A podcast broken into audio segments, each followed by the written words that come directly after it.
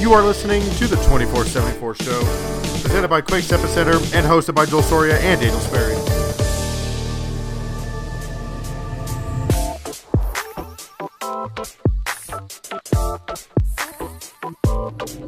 All right, welcome back, folks, to the 2474 show. It's been a while since we've talked.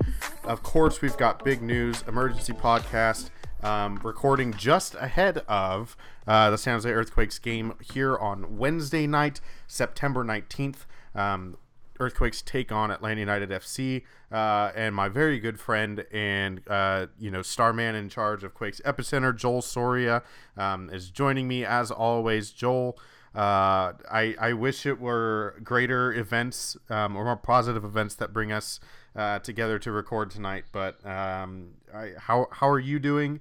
Uh, in first off, how are you doing? Of course, always a, a awesome thing. But um, give us the lowdown on what what what's been going on here. Um, what maybe some some not so obvious things um, that kind of led to Stahre's uh, dismissal earlier this week. I'm doing well, Daniel. Thanks for asking. Uh, yeah, I I wish it could have been uh, like you said, positive things bringing us to this emergency podcast, but unfortunately, uh, we need to speak about the reality. And the reality is that, uh, as we all know, the San Jose Earthquakes have fired Mikael Stahre. Um, surprised, as many people, um, you know, being around the club on a weekly basis and, and, and, and knowing Stahre personally and knowing how Jesse and co function, I, I really thought that they were going to let Mikael uh, remain at the helm for the remainder of the year. But it was, I, guess it was too much. A, 5 1 drilling was too much, um, too much to bear for Jesse. Uh, obviously, spoke to, to Tom Fox about it and they came up with a conclusion that it was best to part ways with Mikael.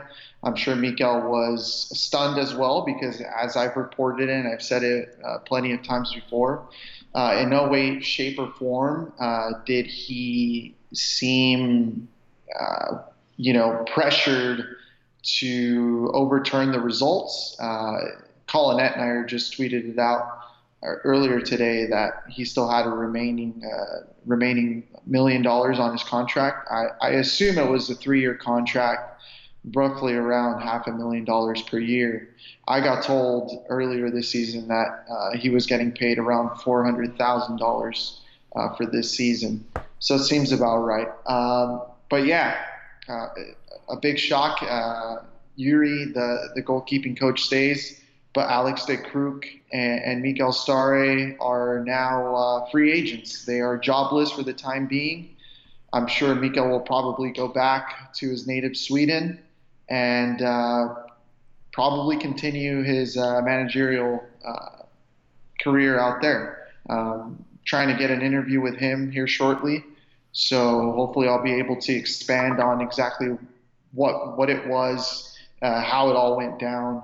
Um, but yeah, big big news here coming out of San Jose.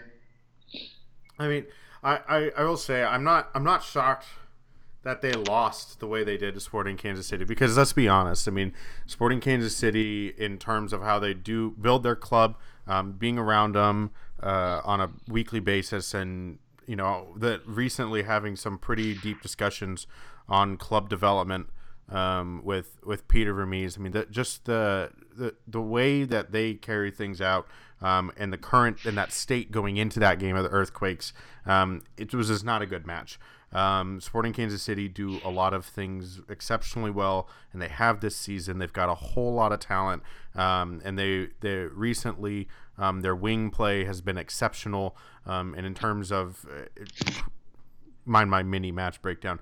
Their wing play has been exceptional at finding the space behind the, the fullbacks and exploiting that and cutting in and creating chances and stuff like that. And that's what happened all night long. Why Gerso scored two goals, two assists.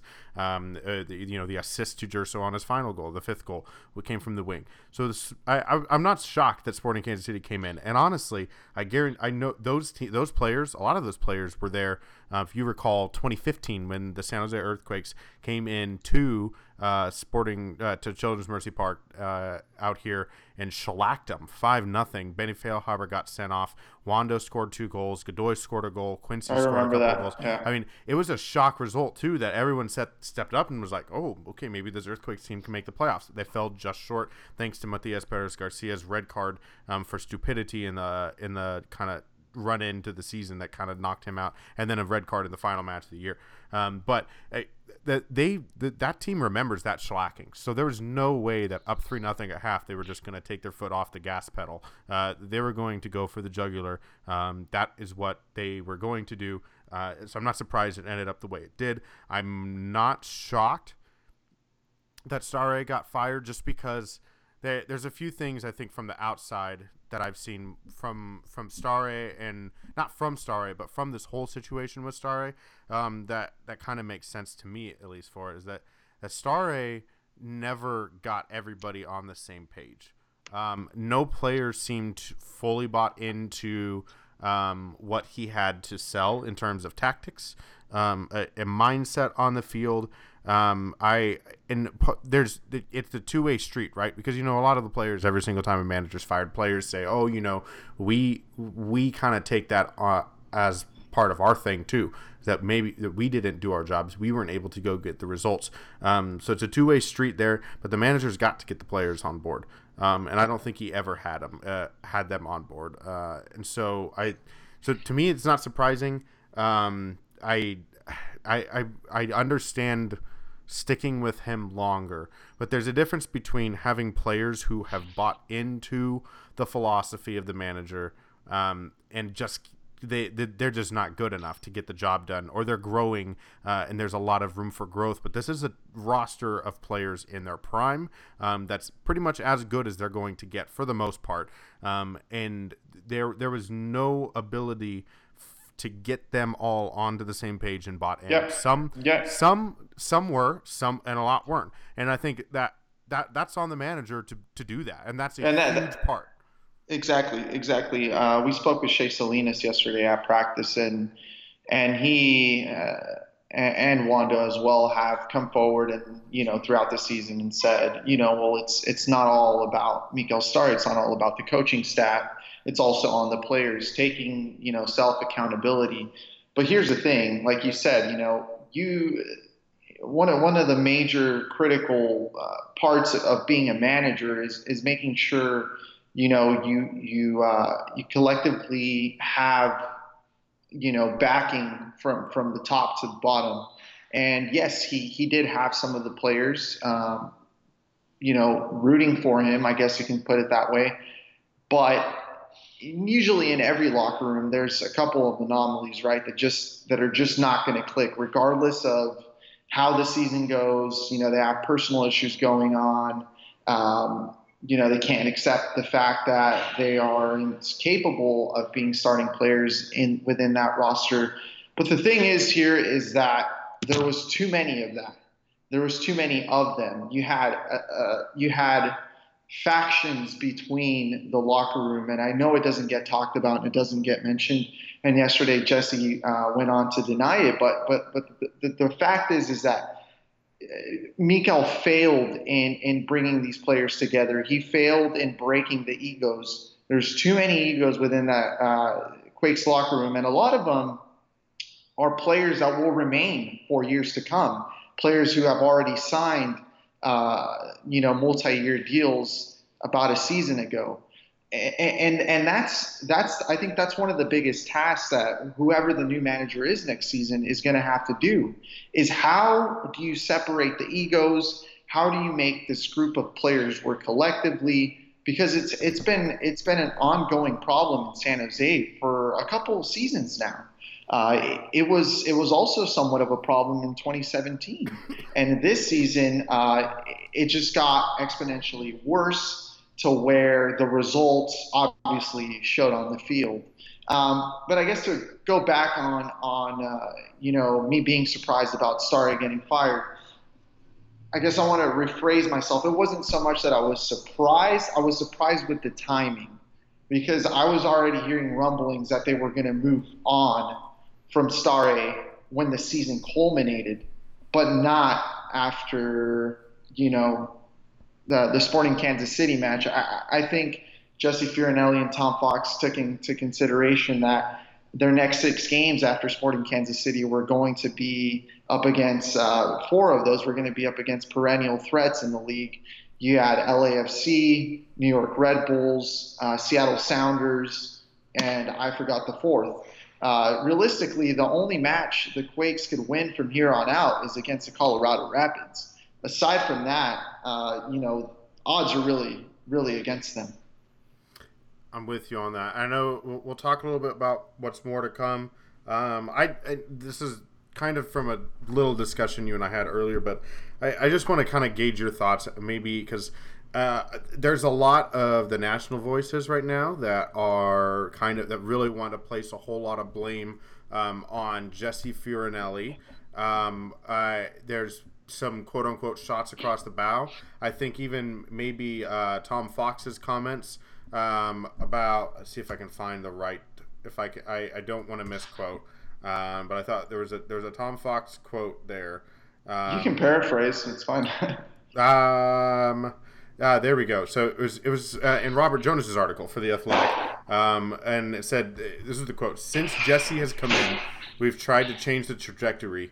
It doesn't mean there will be a straight line to success, but it does mean we need to see progress. And this isn't progress. I think you and I both can agree that this isn't progress. So I mean, I I I, I don't think you would disagree with me necessarily that Jesse Fioranelli is on the hot seat, but I think the the question, or and if you do, that's fine. I'd like to hear why you don't think he is.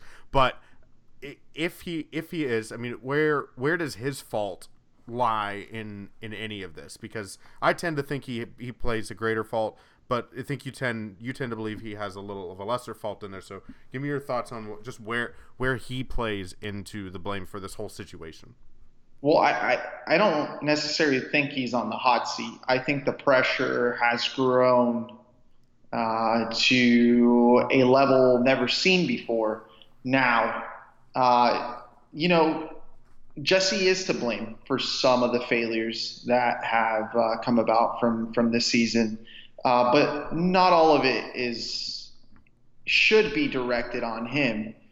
Um, let's we look at it. Um, Jesse inherited. I remember speaking with him. Um, a couple months ago, and he told me that he he virtually picked up a club with with no legs, and uh, that that was exactly what he inherited. He picked up uh, a, a, team with no scouting, with no um, tangible, you know, academy, with no with relatively zero infrastructure and here you have Jesse coming in with this with this brilliant mind, with you know, with uh, this vast network empire, and he starts to invest in different sectors of the game, and he did it um, proficiently, uh, I think. But I think where the pro- I think where the problem started was that he was trying to grow at too fast of a pace. Um, where you know he was trying to plant his seeds in, in all these separate areas, and throughout the process, you know, he forgot was what was most important and what should always be most important, and that is getting results, uh, getting first team results. Um, and unfortunately, he missed. You know, he missed on that. He missed on on several on several signings.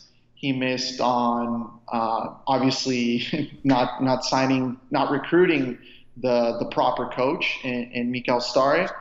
Um, but you know, I, I think, and I like you know, we, we spoke about this earlier, and I, I've spoken I spoke about it with other people. You know, national media, the, the pundits, the the journalists uh, around our country are being opportunistic uh, uh, about the current situation in San Jose. You know, they don't understand the bigger picture. They don't cover the team day in and day out. Um, they don't see the efforts that Jesse is making on all these different facets. Uh, and obviously, uh, numbers are going to glow much more than anything else. You know, at the end of the day, soccer is results based, you know, and, and that's what's going to dictate um, a lot of opinions. So I understand that perspective, but, you know, there, there are bigger things happening in San Jose uh, that wouldn't have happened under Doyle, uh, and that frankly, I don't think what will happen, uh, you know, with a different general manager. Um, but that's not to say that you know there needs there needs to be accountability with Jesse and his moves uh, moving forward. Yeah, I think I think for me, I just look at the fact that he gave, I mean, he gave him an incomplete roster. I mean, there's no left back. Uh, there's no. I mean, if they're not, if if Mikael, uh, there there is question. I I I'm right now. I wouldn't be like I would probably argue that JT Marcinkowski could come in and do as good of a job, if not better. I you know, like for, like for for the keeper situation, yeah. right? No left back. I would argue that there's not enough depth compared to this team, and I I know like many players and many people who've been around this team for a while. This is the most talented San Jose Earthquakes team that's ever been around. But honestly, you can say that for literally every single club in the league because the league has taken such great steps forward. And the problem is is where the Earthquakes were at a couple years ago and where the league has grown, that trajectory of growth has like they had to be able to outgrow the league to kind of catch up, quote unquote, right? So I mean, I think this roster has a lot of talent. I think they have enough talent to be at least in the. If you look at the standings, I mean, in the Vancouver-ish mix, they should be up there. They're about the same level. If they were correctly coached, they probably would be closer to the playoffs. I have no doubt about that. If they if they had a coach that had been able to bring everybody together, yes. And I eh, where I believe that the I I will I'll, I will say this because I don't want to make it sound like I think this is all Jesse's fault as well. I think a significant like it is probably like 70 30 um to uh you know Stahre's fault for this whole thing to Jesse's fault right? Because there is a good amount of talent, and there's a lot more talent on this roster than there was last year, honestly, and there's a lot more talent than there was um, two, three years ago. Uh, but my my problem with it is is that when you are in a in a place where you say, okay, we have a rebuild coming, and you go out and you say you you bet a th- three years of your rebuild and 1.5 million dollars roughly if that's what we're estimating what Stahre's contract was and all that stuff right?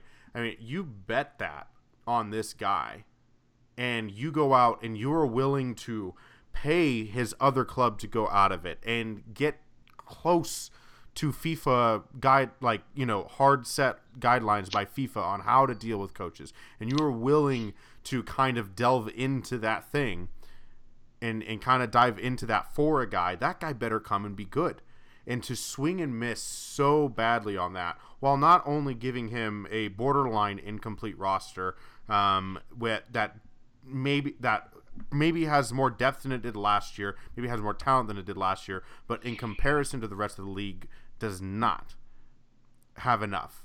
Like that, that's where I sit there and I say, okay, if if you sat there and you thought that the the trajectory had sped up, to swing and miss so hard that honestly, I mean, if we, we'll be honest, I mean, how far back did this set the club? Two years, probably two full years.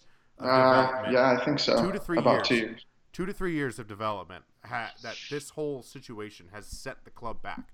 I mean, there you've got to be on the hot seat for that, especially when you come in and you say, okay, it's probably a two or three year project wow, you think the timeline has accelerated a bit and you in year one because you did experience that playoff success, albeit at the hands of a g- gigantic debacle from FC Dallas um, in a, the worst LA Galaxy club you will ever see. Um, I, they're, they're, better this year, but they were pretty god awful last year. Yeah, they um, were bad and they're still terrible this year, honestly. But anyways, I, I digress. Um, I like to to to miss and s- to swing and miss so hard. You've got to be at fault for this in a good way um, of not being able to bring in a guy that can get the job done. Because if if you are a guy like Jesse who has virtually full autonomy over the roster, right, and it makes a lo- almost all the roster decisions and all of that, you have to get the guy in, and and you have to be able to give him a finished a finished product. I mean, if you don't give him a finished product, then you're then that's where eh, when you do that, that is where you're starting to that you're you're I mean you're you're almost kneecapping the guy whose job it was, and so then that so for me like you've got to you've got to d- convey those those expectations. Because if you had brought this guy in and not given him a complete roster and told fans and said look i know we made the postseason last year but we still have a whole lot of work left to do I, Well, think, the, I think the public perception would have been a lot different. But to market this team, and I know they got to market it that way to sell tickets, but to market this team as, hey, we're up and coming. We wanted this guy bad, that we were willing to bend over backwards and pay a lot of money to a random Swedish club to get this guy. And we went out and we spent the most we ever had on player acquisitions. And we went out and we got risky and bold that sends the message to a fan base not only with your moves but with your words that you are trying to compete and you are trying to for, that your timeline has sped up. But in Here- reality the the big picture look at the moves and if you take and you take the scope the scope of what what happened this offseason and the expectations that Jesse and Co put on the club and you pull it out to see the entire league, not just the team, but the entire league and how the the, the spectrum of the league went this offseason as well, it does not fit. Like that those two things don't equate.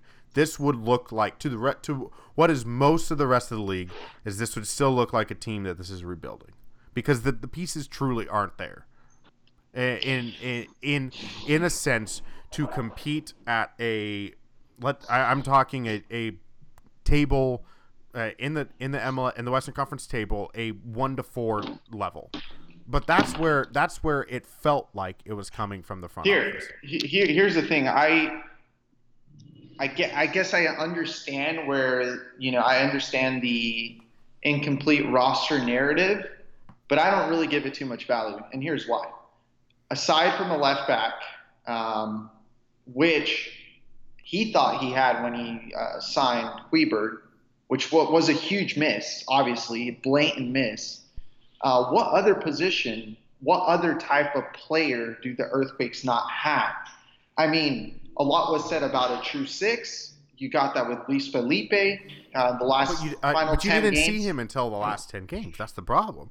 well, right, but that's we- not on Je- that's not on Jesse. Jesse was the one who went out to go Right. get this guy to bring him from Reno, put him in Reno. Bring him out of the ranks, and bring him. You know, here's another thing: every general manager or every sporting director or whoever it is, uh, I guess in Colum- in Columbus's case, Greg Berhalter, he's the one that makes the roster moves. Whoever is acquiring these players, you know, there's going to be duds. There's always duds. The Earthquakes and Jesse Fioranelli had duds last year. Mhm. When we talk about Francois Affolter, Mhm. when we talk about Harold Cummings, he went out with an injury. Last season, Jesse had two coaches with several duds, and they were still able to reach playoffs. And if it wasn't for the catastrophic failure, let's say uh, Dallas and Galaxy were formidable teams and they made playoffs, they would still be middling. They would still be a middling team, maybe finish eighth or seventh, still not dead last. This, was, all in all, a, a, a complete failure by Mikel Stahre. And I think the Quakes did the right decision, and obviously moving from him. And although there is there is um, some responsibility, there is uh, you know s- some fault in, in Jesse's you know execution. I don't think I don't think I, I, I think you know the national media is hyperbolizing the effect or the negative effect that Jesse has had in San Jose.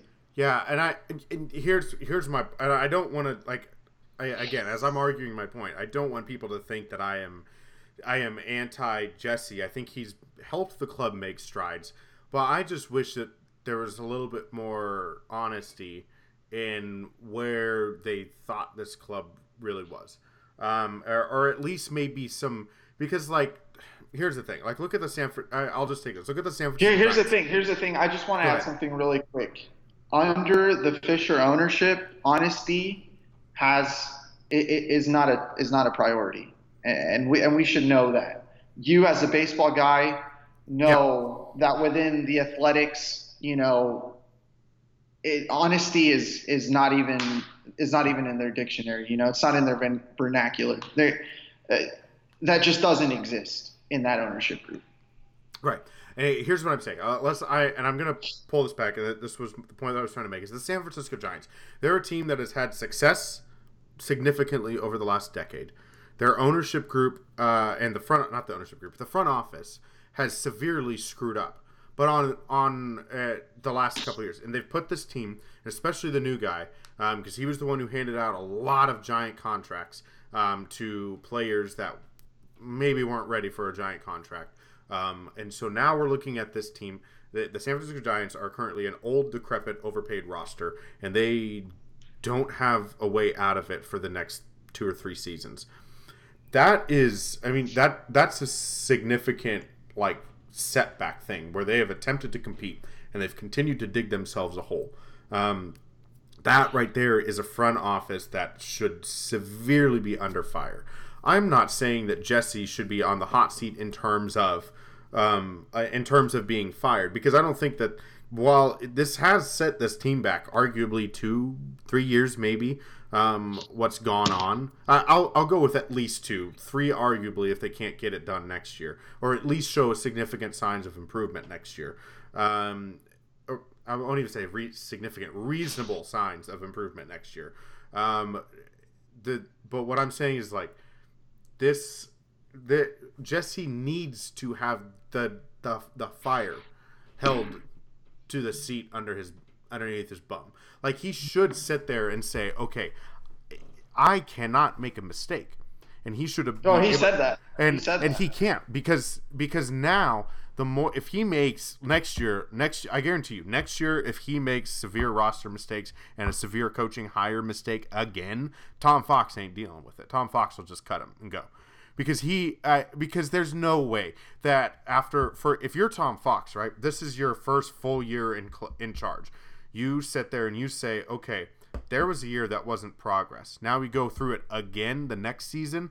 If I'm Tom Fox, I'm not convinced that Jesse can do it, and I'm ready in in terms of saving my job as a president and I'm running the soccer operation and the way that Jesse's running it if I if if he's not getting the job well I think I, th- I think by that point money will speak louder than words. Right. You know they've they've taken huge deficits financially uh, reason why they thought it would be better to just you know suck up the the, the million dollars that they owed uh, I guess hypothetically speaking that they owe, owed uh, Mikael Stahre and, and, and try to put that try to put that forward in, into or try and avoid having to take a two million dollar loss next year. That's if we're saying hypothetically they lost a million dollars this season in, in ticket sales and merchandise and food concessions, alcohol, whatever, et cetera, yeah. sponsorships. Well, the alcohol sales should go up.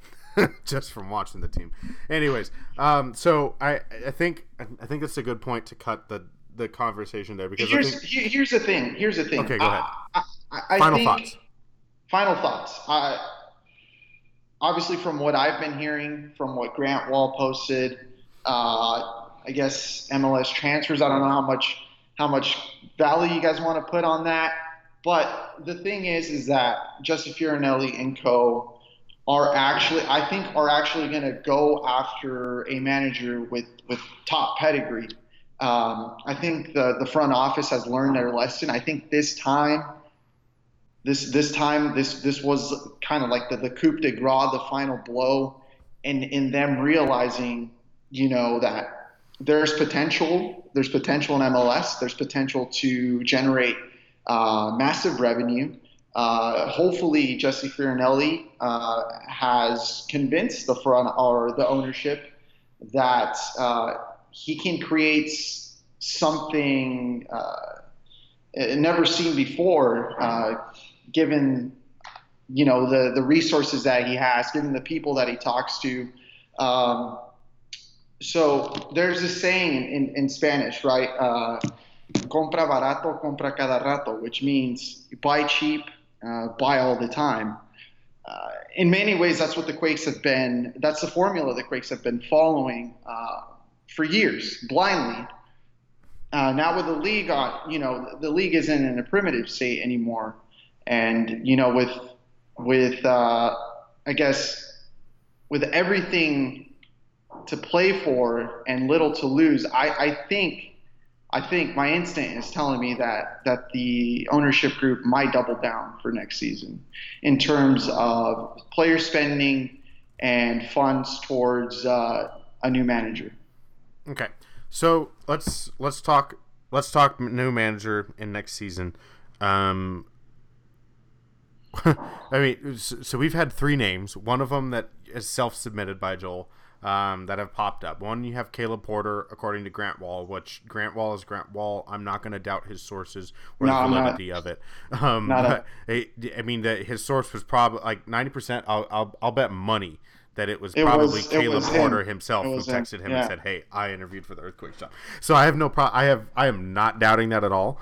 Um, I you submitted Guillermo Bar- Barros Schelotto, who like internally I am hoping that like Earnie Stewart in the U.S. Soccer Federation goes and gives a call, anyways, because I really like him and the job that he's done at Boca, and I think he has a very good understanding of the American setup, which I think also helps him out big time when it comes to an MLS hire.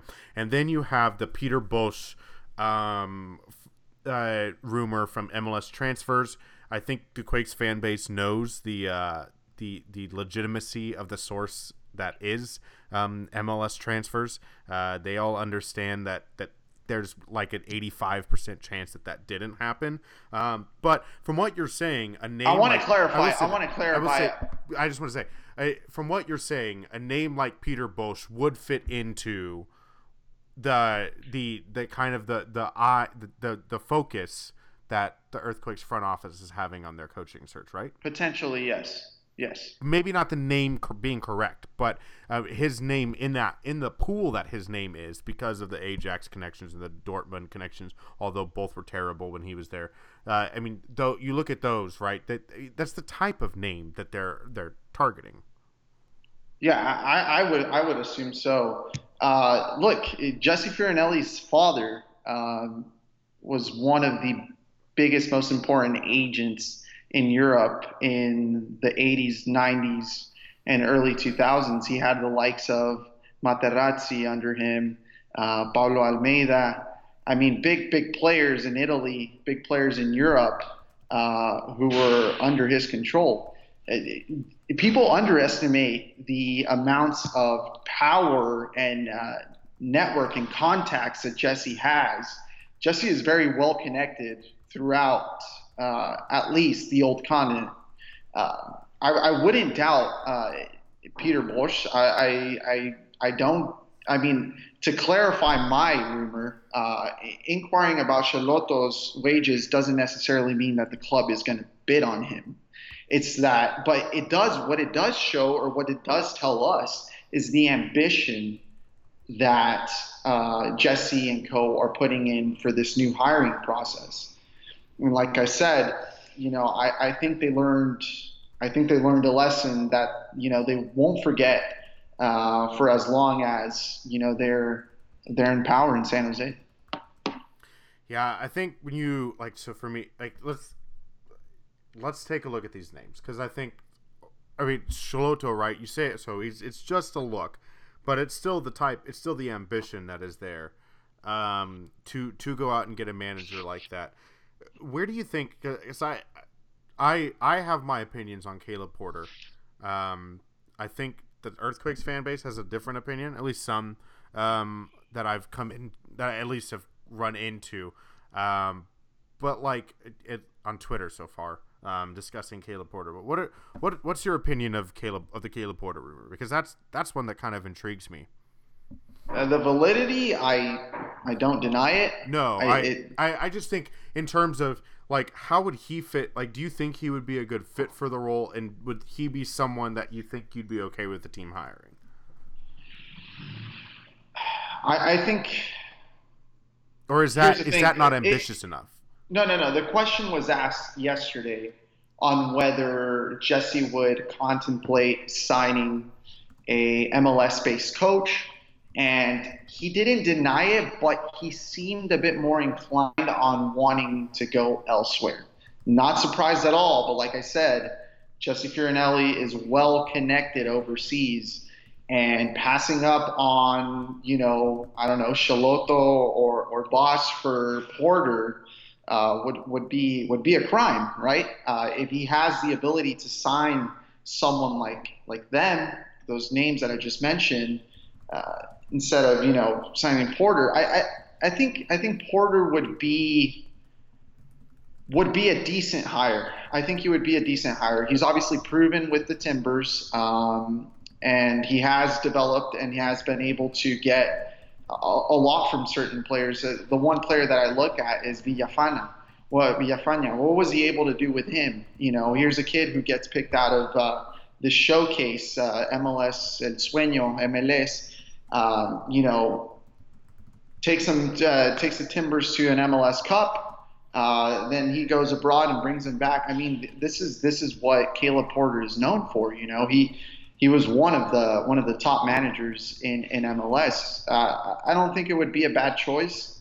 Um, a lot has been said, you know, about Jesse Fioranelli always uh, going abroad for players, going abroad for managers. Um, I think this time around he would definitely consider. Obviously, he has considered bringing uh, an inner MLS coach or a candidate. Um, but I, my gut still tells me that he's a bit more inclined on, on, uh, you know, really looking for for a candidate abroad. See, I like Porter, and I'll say this just from a, I, I tend to go. Here's a safe thing.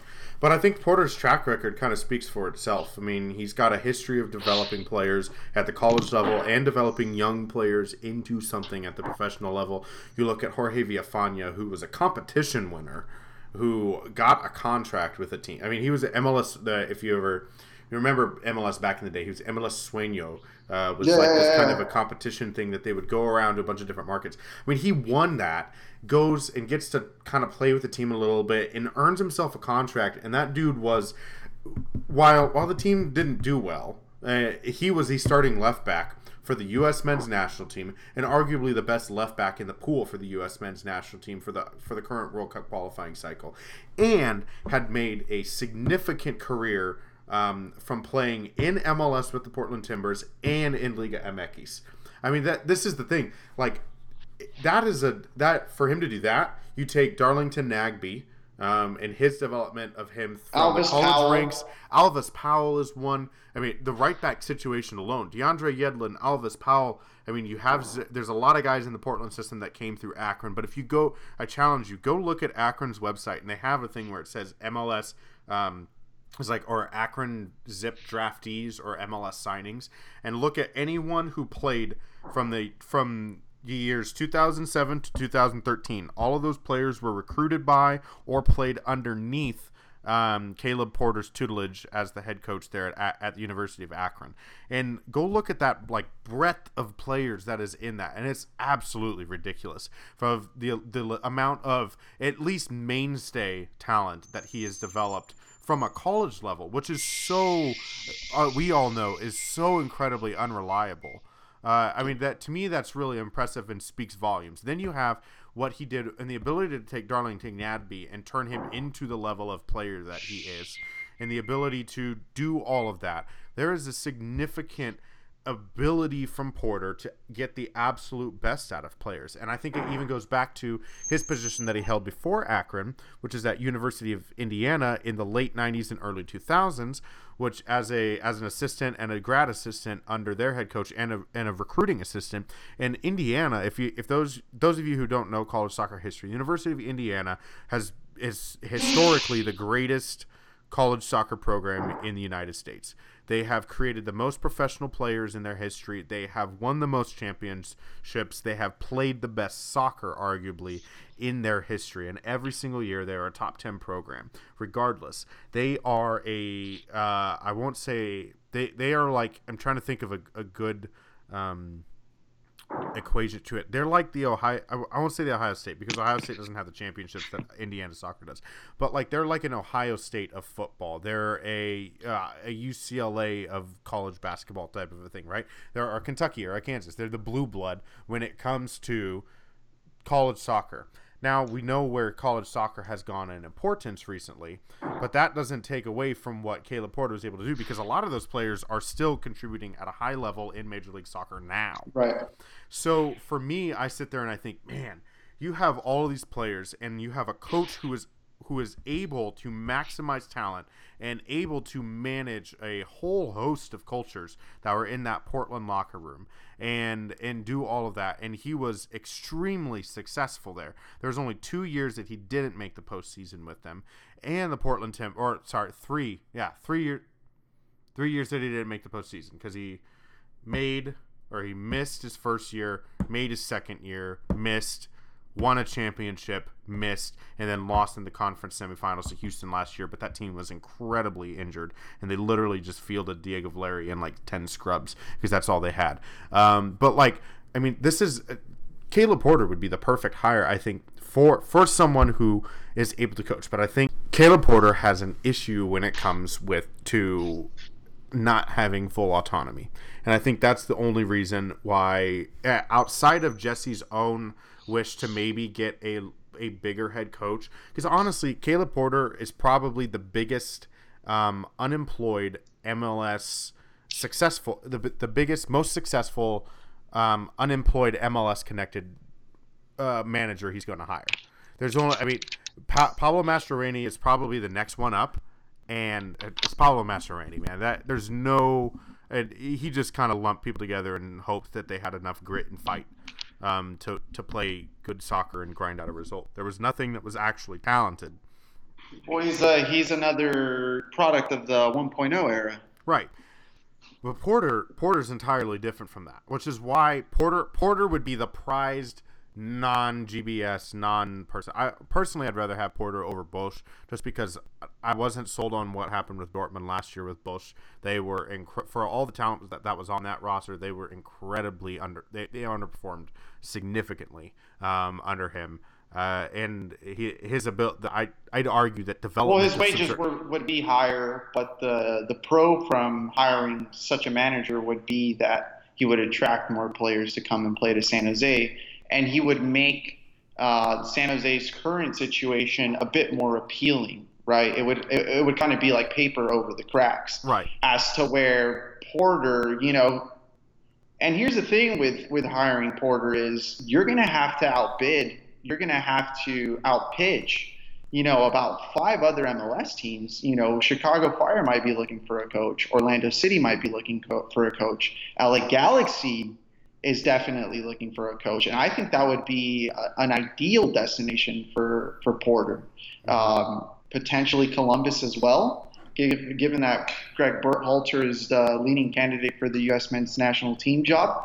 I mean, you mean, is, you mean Austin? What what's their name? Austin something? Oh yeah, Thorns. Austin? No, not Austin Thorns. Austin, Austin, Austin Legion clubs. Something, man, something like that. But I mean, there's a lot of demand. Uh, there's a lot of demand for Porter, and I think uh, if you have to put it in the pecking order, I, I think San Jose has to be one of the last uh, destinations, uh, you know, that, that Porter might want to go to. I think I, I will say this: there's one, there is one uh, opening that I think will be there. Um, from Herculez Gomez within the last hour. There's one significant team that is going to likely have a manager spot open, uh, and that's going to be Atlanta United. Um, because according to Herculez Gomez and whoever this Perea, Hernan Perea, um, is reporting that Tata Martino will not continue as the head coach of Atlanta United after the season, and that um, uh, Colombia, Argentina, and El Tri are his possible desti- are the three destinations that he's looking at. He's looking to get back into the international scene. Uh, so Atlanta United, oh, wow. Atlanta United may not have a coach. Uh, and that is going to be the most attractive offer because you have an ownership group and a fan base and everybody that's ready. They, they'll pay whatever, man. They'll they'll do it. They'll jump on board with what. Yeah, Arthur Blank will will Arthur, write a check with closed eyes. He, Arthur he Blank, yeah, he can. he's got. He's like, yeah. whatever, man. Ninety million. Here you go. Anyways, um, I mean, Quakes can dream of that. They're barely worth ninety million. Okay, um, I think I think I think that's good enough one last point before we go because we don't want to run too long and I know you got to get to the stadium to cover this game tonight. Where what what should we expect from this team through the final 6 games of the year? Because we've got I know they they've got a rough schedule. Um, I have it up. I was going to read it out. It sucks. Um, if you're trying to get out of last place as Steve Ralston has stated is their goal.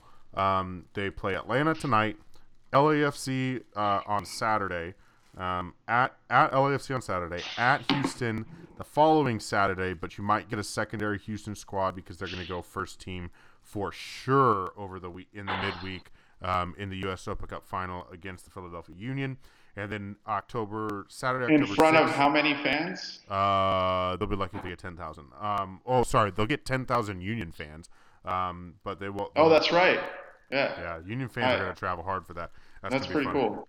Uh, earthquakes um, will host New York Red Bulls Saturday, October 6th. Um, they will host the Colorado Rapids in a massive wooden spoon six pointer um, on October 21st.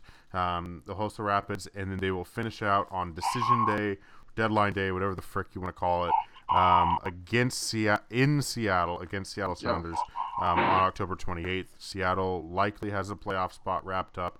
Um, they will likely be jockeying for seeding at that point. So they'll still need a win, and you're not going to get them laying down. So, what can we expect out of this team? Because there's not a lot of winnable games on that schedule. Yeah, it's gonna... which, which makes it very hard. But like Orlando's god awful. Orlando, believe it or not, Orlando United or Orlando, whatever their freaking thing is, Orlando City, whatever bullcrap generic name they have, Orlando City is just god awful. And I, I say this as watching Sporting Kansas City play against them, watching Sporting Kansas City and San Jose play. The scoreline may not say it, but the game against the Earthquakes was much more even than Orlando United. And Orlando United have absolutely zero ideas. They're Orlando City. Whatever. They're they're god awful, man. And so they they have a an even harder schedule than the Earthquakes. Uh, Chicago Fire kind of out of out of the wooden spoon discussion. The Colorado Rapids don't have they have virtually the same exact schedule um, as the San Jose Earthquake. So, well, what do you see from this team? What do you think Ralston's going to bring to the table? Are we looking at a different tactical setup, or are we looking at just maybe a different personnel, or are we going to look at a different level of motivation? I, well, Steve Ralston yesterday highlighted on the defensive importance for the final six games. So I think we're going to see a Kinnear esque uh, tactical setup um, obviously, we're discussing this hours before, just hours before uh, the match against Atlanta United, and we didn't really get to observe, um, you know, his 11, his 11 against 11 uh, practice scrimmages. So, uh, to be honest with you, not sure at all what formation he's going to offer, um, but I guess I would bet on it being something similar to what Kinnear uh, ran when he was with the Quakes and what Kinnear was, uh, what he would uh, uh utilize uh, during his time in Houston. Remember, Ralston got the assistant position uh, with Kinnear. Well, their relationship started in 2010 when Kinnear was appointed the Houston job, and ever since then he followed him on until Kinnear was dismissed uh, last season. So uh, he's learned his trade from Kinnear. Um, he uh, expressed that you know the Quakes need to you know plug up the the back line. They they need to try and avoid from conceding too many goals. Uh, I expect a lot of fight from whoever's playing. I know it sounds very very cliche, but you know, these players, as Shea Salinas expressed, they're, they're playing for their contracts. You know, um, a lot of the players already know they're not coming back. Uh, but some of them, uh, you know, are I'm sure hoping that they can get some minutes under Ralston and are able to convince not Ralston nor Fox, but Jesse uh, that they deserve to stay on a, you know, I'm sure degraded uh, contract. But you know that that's I think that's what that's what we're going to see. I, we're also going to see players who haven't been who didn't really get sufficient playing time this season come in and uh, and right and try to inspire uh, some good performances. Try to um, win games, but quite frankly, I, I wouldn't be surprised honestly if we saw another five 0 shellacking tonight. If we see another three 0 loss against a team like the Sounders, uh, this team is just depleted in all fronts at the moment, and it's gonna it's really gonna take an off season, uh, a different manager, a different environment, a different uh, group to really you know bury everything that happened this season and, and move forward. All right, so another five 0 droppings coming tonight.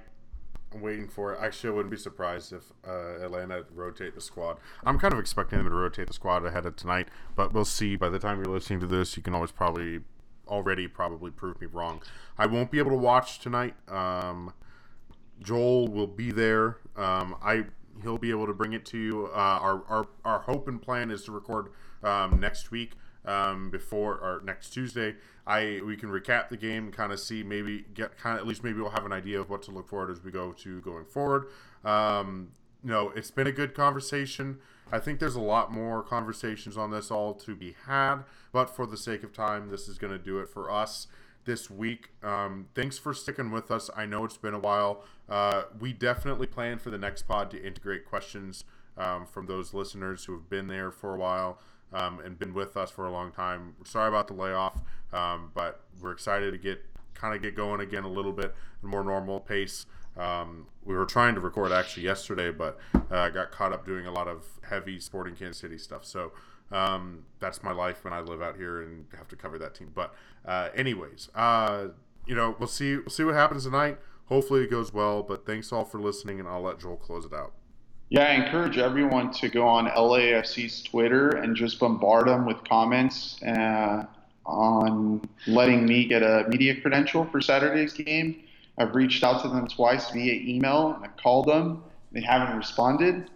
If you guys want me to cover that game, I have cleared everything up this weekend to make a trip to LA, cover that game. I know it's not really significant, but it would be Ralston's first away match at the helm. Do that. Aside from that, enjoy. I hope you guys enjoyed the podcast. Uh, thanks for listening as always. Uh, until next time.